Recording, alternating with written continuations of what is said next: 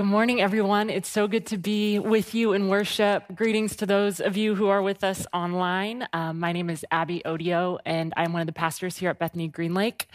Uh, we are in the middle of a series on the fruit of the Spirit. And today, as we look at these words that Megan just read from Matthew's gospel, uh, we are going to consider this calling that we have to live lives that bear fruit uh, and focusing today on the particular fruit, which is faithfulness. So, as we do that, I'm going to pray for us, and I'd ask you to join me. Uh, loving Father, we uh, read that text and we um, come in here this morning living in a world that sometimes feels like it's been turned upside down. God, we, we sing these words of your faithfulness, and something in us quiets. And I pray in this moment, God, that um, in the midst of the chaos and confusion that is that is the world at moments that you would meet us and show us the faithful way forward. God, we believe that the truest thing is that you are indeed in control. You are indeed faithful. And so we ask this morning that uh, you would reveal yourself to us as we receive from your word. We pray this in Jesus' name. Amen. Uh, so one of like the sincere points of gratitude in my own story is that I have two grandmothers, both of whom I have had the gift of knowing well in my life, and whom, in different ways, have really embodied this notion that we're going to talk about today, which is faithfulness. My dad's mother uh, has been deceased for several years now, but uh, during her life, she was a real devout Catholic. And in her later years, she tragically developed dementia. Uh, and at the time this all kind of happened and it, it progressed to a, a, pretty serious point, I was living in California. But when I would visit and come home, I would always try to make time to see her. And I'll never forget one of these visits um, because it was the first time that she actually didn't recognize who I was as her granddaughter. Some of you have walked down this road, you know it can be kind of a destabilizing moment. Um, but nonetheless, we spent time together. We went for a walk. There's a, a lake near her house, and we went and we sat and uh, it was just the two of us. And as we're sitting there, she looked at me and she said, So, dear, tell me, uh, who are you? What, what is your life about? How do you spend your time? And uh, again, it was kind of this strange thing, but I proceeded to tell her, Well, you know this is this is who i am I, I live in los angeles i'm i'm going to seminary i talked about sort of courses i was taking and the ones that i was enjoying the ones that i wasn't what i was learning and as i finished kind of this life overview my sweet Catholic grandma looked at me and she was just brimming with approval. And she said, That is wonderful. I am so happy you're becoming a nun. and I looked at her and I said, Well, yeah, something like that, you know, uh, tomatoes, tomatoes. Uh, but over the year, her question has stuck with me What are you about? How do you spend your time? See, implicit in that question is an understanding that the things we are about, or that which we value the most deeply, will be reflected most profoundly in how we choose to live, the, the decisions we make, how we, we spend our money, how we kind of use our relational capital. And when the Bible speaks of people who lived with this quality of great faithfulness, the examples always highlight a commitment to God proven not with words, but with this faithful, sort of persistent action, with a, a life story that actually showed this God, this this God, this unique God, is who and what I am all about. For instance, in Hebrews 11, we see that by faith, Abel and Enoch and Noah and Abraham and Moses and Rahab, all of these people, they lived with this belief in God, and that belief led them to act, to actually do things they otherwise would not have done, to live a story they otherwise would not have lived. It wasn't just about this mental assent. That belief was truly the most important thing in their life. And there was this sense of coherence between what they were about and how they spent their time. And it's this link, this coherence, this commitment that lies at the heart of this, this fruit, this word that is faithfulness. There's an author and theologian by the name of Steven Garber, and he's unpacked this concept in really some great depth. In his book, The Fabric of Faithfulness, he suggests that we live in a world that lacks a cohesive moral story. He would say we spend far too little time considering that question what is your life about? Having spent much of his career working in academia, Garber noticed that often we cultivate knowledge and skills and gifts and abilities of students, and we celebrate those things, and those are all good things, but we do that without offering sort of a moral overarching paradigm that considers these real important questions like to what end? How will you use these gifts? Who will you follow? To whom will you be faithful? And without considering those questions, Garber says we often end up sort of defaulting to the scripts that are handed to us by our culture. We know these scripts well. They invite us to be faithful to stories of power or money or consumerism or kind of this moving target that is happiness or a certain perception of success. And all of that might be good and well for a time until we find ourselves in a situation where we, we realize that we are actually living the wrong story. That we've been faithful to a life that doesn't have roots, that doesn't have coherence. Sometimes we call that meaning. In a way, one of the few gifts of this real tragic pandemic uh, for those with eyes to see has been the way it's exposed sort of the shortcomings of the various stories to which we've ultimately been faithful. Stories that are not God's stories, but lesser stories. Stories that our culture will sell us about human invincibility. Stories of political affirmations grounded in paradigms of dominance, not love of neighbor. Stories that mask injustices happening around us and right here in our city. Over the last 18 months, a storm has come and it's exposed foundations, both personal and communal, and in a way asks us to return to that age old question to whom are you faithful? That brings us to our text today and this hard and holy moment in the Garden of Gethsemane. It's in this moment we see this very human picture of Jesus, a very relatable picture of Jesus, a Jesus who is God, absolutely, to be sure, but he is also a man. And before him lies this clear question what will his life be about? To which story in this moment will he choose to be faithful? Will he go to the cross or will he not? And of course, that is our question, and I would say our struggle too. What are we about? What will the moments of our life story say about us? To whom will we be faithful? And so we hold that question as we look at the embodied example of Jesus, who demonstrated this in a few ways. First, he demonstrated that the faithful way is always the loving way. We're going to talk about that. And then the faithful way is the prayerful way. And finally, the faithful way is Jesus' way. So we begin with this first notion that the faithful way is the loving way. Let's focus for a moment on the three times Jesus prays in the garden as he faces this crossroads in his own story. He engages this metaphor of the cup in the first prayer, he says to God, If it is possible, let this cup pass from me. In this prayer, Jesus is speaking about the pain of the cross which lies before him. But this notion of one drinking from the cup, it's a real important symbol that we see all throughout the Bible. In the Old Testament, at several junctures, the cup is a symbol for the pain and the fallout people experience when they choose to live in a way that's out of sync with God's desire. For instance, in Jeremiah 25, God instructs the prophet to give, give Israel the cup of the wine of wrath. And this instruction is hard. That word wrath, it conjures, I just want to name, it conjures for us a whole load of questions. And that's another sermon for another time. But it's important for our purposes to know that God had called Israel to be a blessing to all nations. He says, This is, this is what your life is about. And they've veered from that story. And this, this matters to God. God is passionate about justice and human flourishing for all of creation. And so, Israel, in this moment, they experience the response of God. They, they drink this cup that is painful to drink, a cup of natural consequences of their own action. But hold that image of the cup and stick with me as we fast forward now some 600 years back to our Matthew narrative. Here is Jesus praying that the cup would pass from him. And as he does this, three of his disciples, Peter, James, and John, who he has asked to stay awake with him, sleep. And not only do they sleep, but the text tells us they are dead asleep. Like they just keep drifting further and further away from the very thing Jesus asked them to do. See, there's this thread woven throughout scripture of humanity, of us falling short, falling away, falling asleep. It's Israel in the book of Jeremiah, it's the disciples in the garden. It's me more days than I care to admit. And as Jesus prays about the faithful thing to do in this moment, notice there is no audible answer from God, at least none recorded in any of the four Gospels, all of which uh, include a version of this garden story.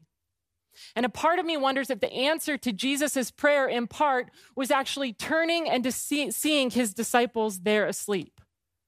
See, Jesus knew that he was sent into the world to be an expression of God's love. This is John 3:16, that verse we all know. For God so loved the world that he sent his son. That word love means to will the good of another. This is Jesus. This is the mission to which he's been called.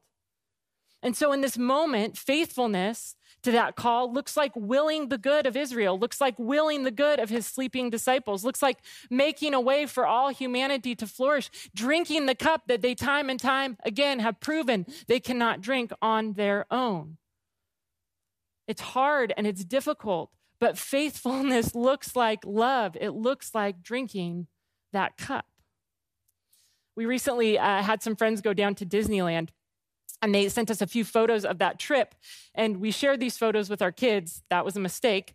Um, because they were just thoroughly mesmerized like they wanted to watch youtube videos so we pulled those up and you know there were parades and color and characters like frozen come to life is my son's dream and um, the next day we're in the car and uh, my three-year-old our three-year-old son mark looked very pensive and i said to him you know buddy what are you thinking about and he said well mom i want to go to disneyland and I said, Yeah, you know, eventually when the big sickness is over, um, that's something we, we should talk about uh, doing as a family.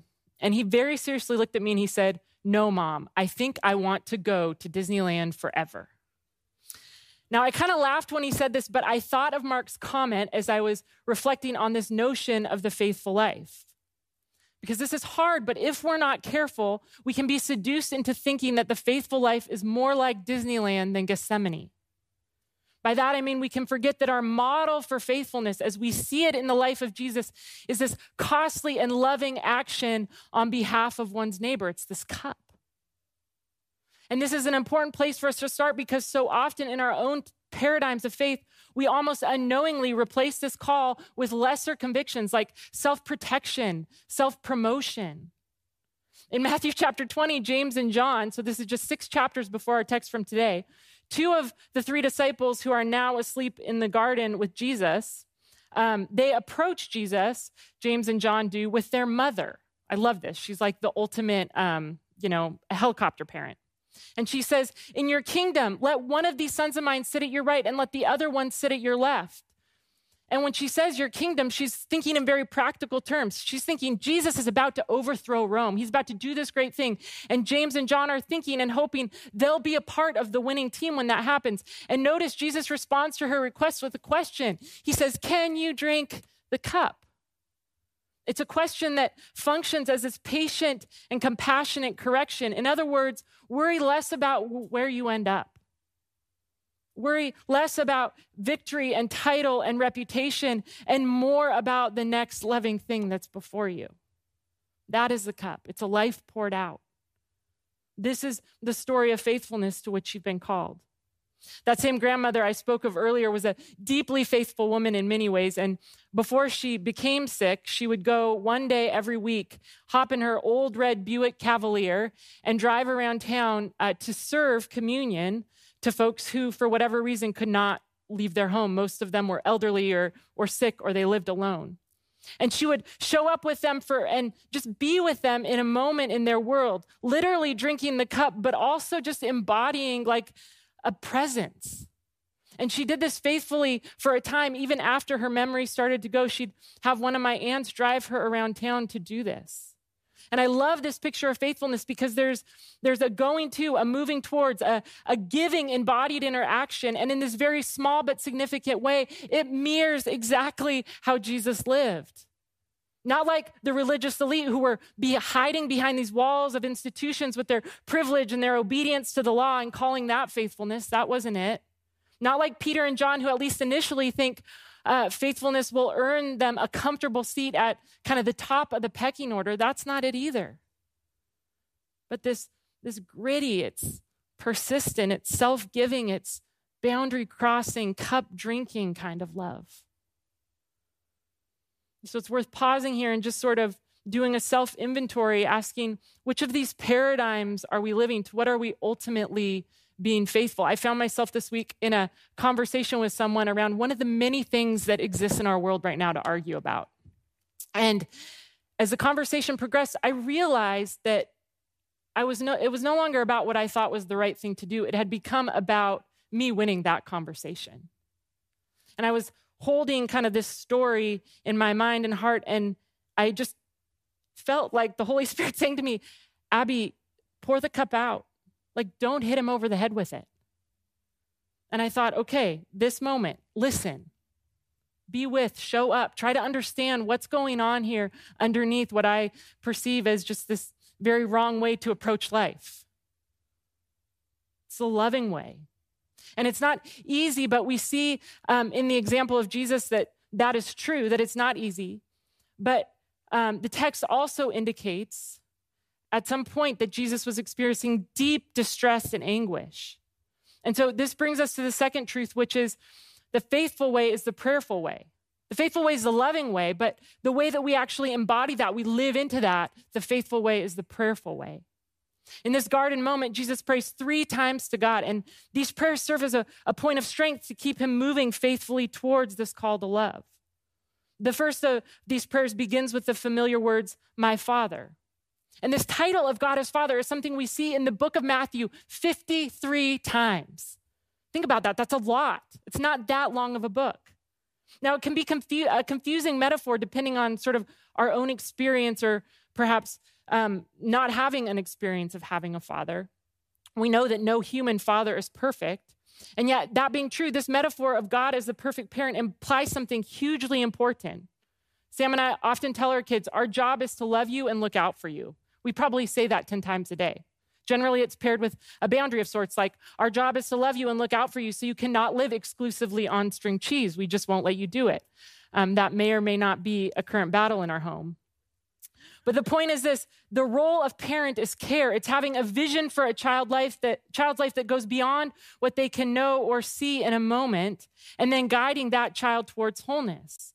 And part of what Jesus has done really over a lifetime, I think of that um, it's in Luke, I think Luke chapter six, where, you know, he goes missing and his parents say, Where are you? He said, Didn't you know I'd be in my father's house?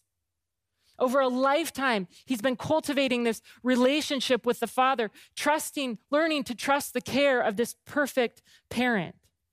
So that when the moment comes and the faithful way is hard, he knows and names the truth that he is held by someone ultimately willing his very best. So Jesus prays, My Father.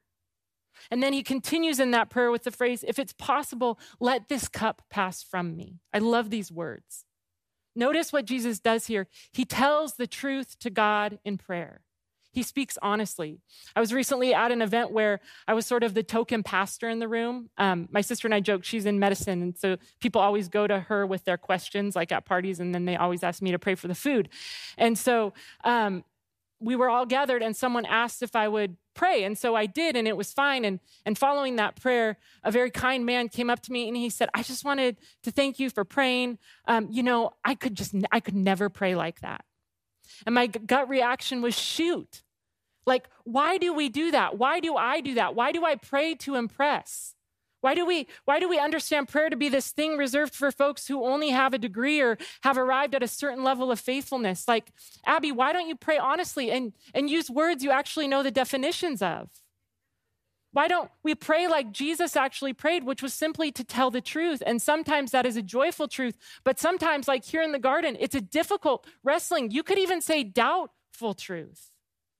And this is so important because God the Father meets us not in the flowery language of the prayers we believe we should say, but in the reality of the present moment, of where we actually find ourselves today, right now. And in this moment, it's Jesus saying, God, I would really rather go this way than that way.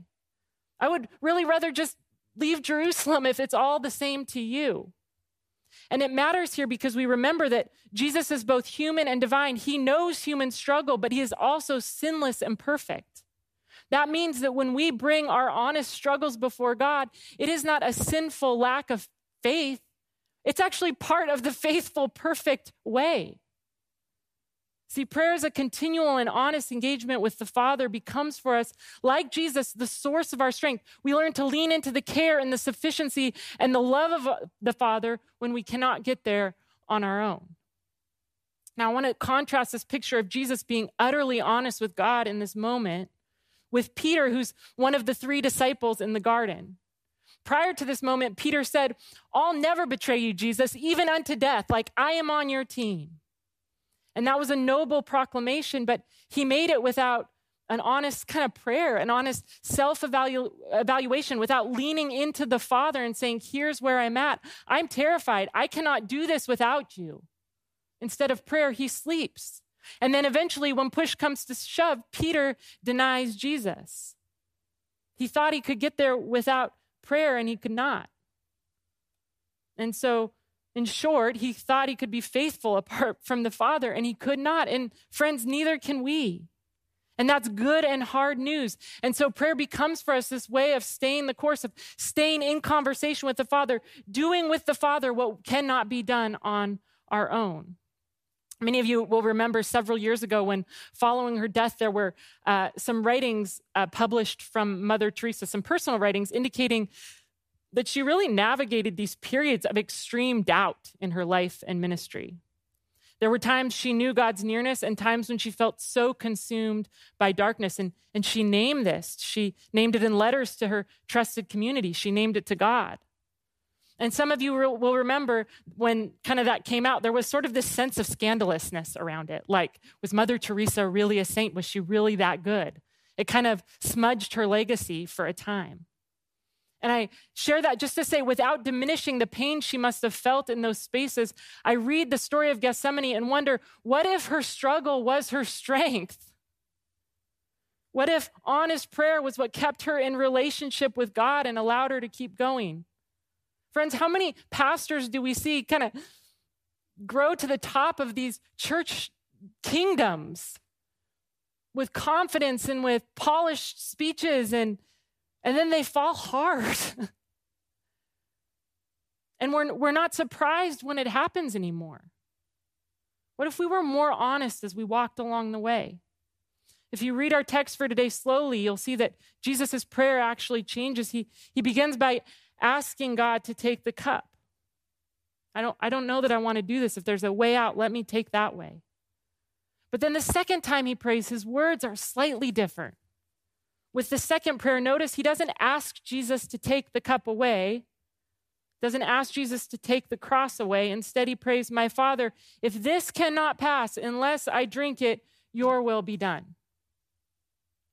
It's a slight shift, but ever so slowly through prayer, Jesus will, Jesus' will, Jesus' story is coming into alignment with God's will, God's story through prayer. If you're anything like me, when I, I think about the way of faithfulness as it applies to who we are called to be as Christ followers in this moment in history, it can be terribly overwhelming. Uh, we all occupy multiple roles. For some of us, that is student or teacher or nurse. For others, it's parent or step parent or spouse. For some of us, it's an employees or caretaker. And, and each of these roles feels like it comes with a load of demands on our time, on our money, on our kind of emotional bandwidth. And all of that is an unfolding in a particular broader context of, you know, deep and important reckoning with the evils of racism, a mental health crisis, the fourth wave of a global pandemic. And in each of these spheres, there is a calling to do the faithful, loving thing, to show up in a faithful way. And for me, there's this tendency to sort of um, skip the moment of honest prayer and try to simply solve the puzzle on the one hand, figure out what I'm supposed to do and how I'm supposed to do it, or to disengage entirely and just like veg out to Netflix for a few days, right? I go to the ex- I go the extreme and jerky way of Peter instead of the faithful, persistent, honest, prayerful way of Christ. As recent as this week, uh, this story um, invited me to assert just my own will less and to prayerfully say with honesty, Father, you know, I want my life to be about you and your way. And, you know, right now in this moment, I'm overwhelmed. I feel anxious. I'm not exactly sure what that means. Your will be done, God. Just start there. Maybe you pray some version of this prayer in the coming week, not solving the puzzle, but committing your way to the Father. In one of his uh, novels, there's the great author William Faulkner, and he has a, a great line. He speaks to this notion of growth through prayer. He wrote, They are not monuments, but footprints. A monument only says, At least I got this far, Well, a footprint says, This is where I was, and I moved again. See, these prayers Jesus prays, they're like footprints in the direction of faithfulness. He gets there, he goes to the cross, but he doesn't come on the scene as this like pre programmed robot God. That's not how faithfulness works. It's a journey, it's a journey in prayer towards the Father. That brings us to the third and final point, which is this the faithful way is Jesus' way. The faithful way is Jesus' way. I would argue that, like most good stories, the best part of this one comes at the very end when Jesus does one of the many puzzling things that Jesus would do in his lifetime.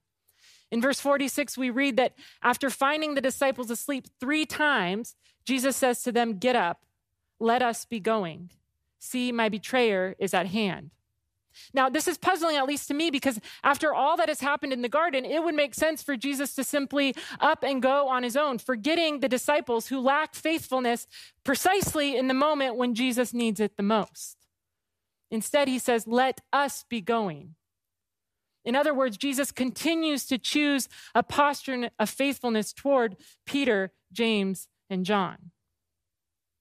In just a few verses, Judas will betray Jesus. He hands him over to a mob to be arrested. And in that very moment, Jesus calls him friend, attaches himself to Jesus, Judas in this intimate, faithful way. In just a few hours, as he hangs on the cross, Jesus will say of his killers these remarkably faithful words Father, forgive them.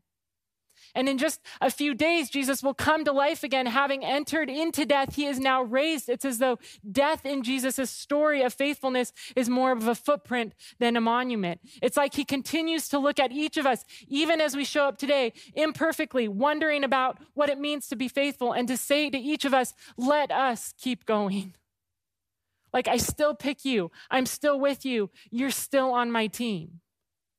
See, friends, we take heart in this moment because our own story has been swept up into this greater story of Jesus' faithful resurrection way. And so we keep going. It's interesting that Greek word for faithfulness is pistis, but an English synonym of the word is actually reality.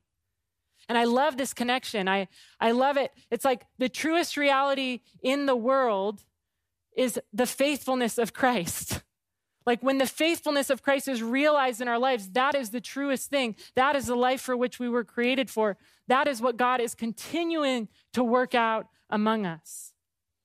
After Jesus' resurrection on the cross, these disciples um, in the garden, they finally begin to understand. They finally begin to get that this isn't a takeover of Rome. Like, this is a Jesus who is fundamentally, fundamentally doing something different among us. And they commit their lives to faithfully following what the book of Acts simply calls the way. I love that. It's like, this is the way. There are no other ways. This is the way. They begin to understand that above all, um, that might try to convince them and us otherwise, this God is faithful and his way is reality. This is what life is all about. This week I was kind of pondering a short a story to share to really drive home this particular point, this particular reality, but what kept coming to mind wasn't a story, but rather this like very vivid, very um, kind of real of images from the last year and a half of you, of us as Bethany Community Church, of being in this room a few months ago as graduating seniors shared their testimonies of how God has been faithful to them over the last few years, finishing high school in a way they never imagined it would look.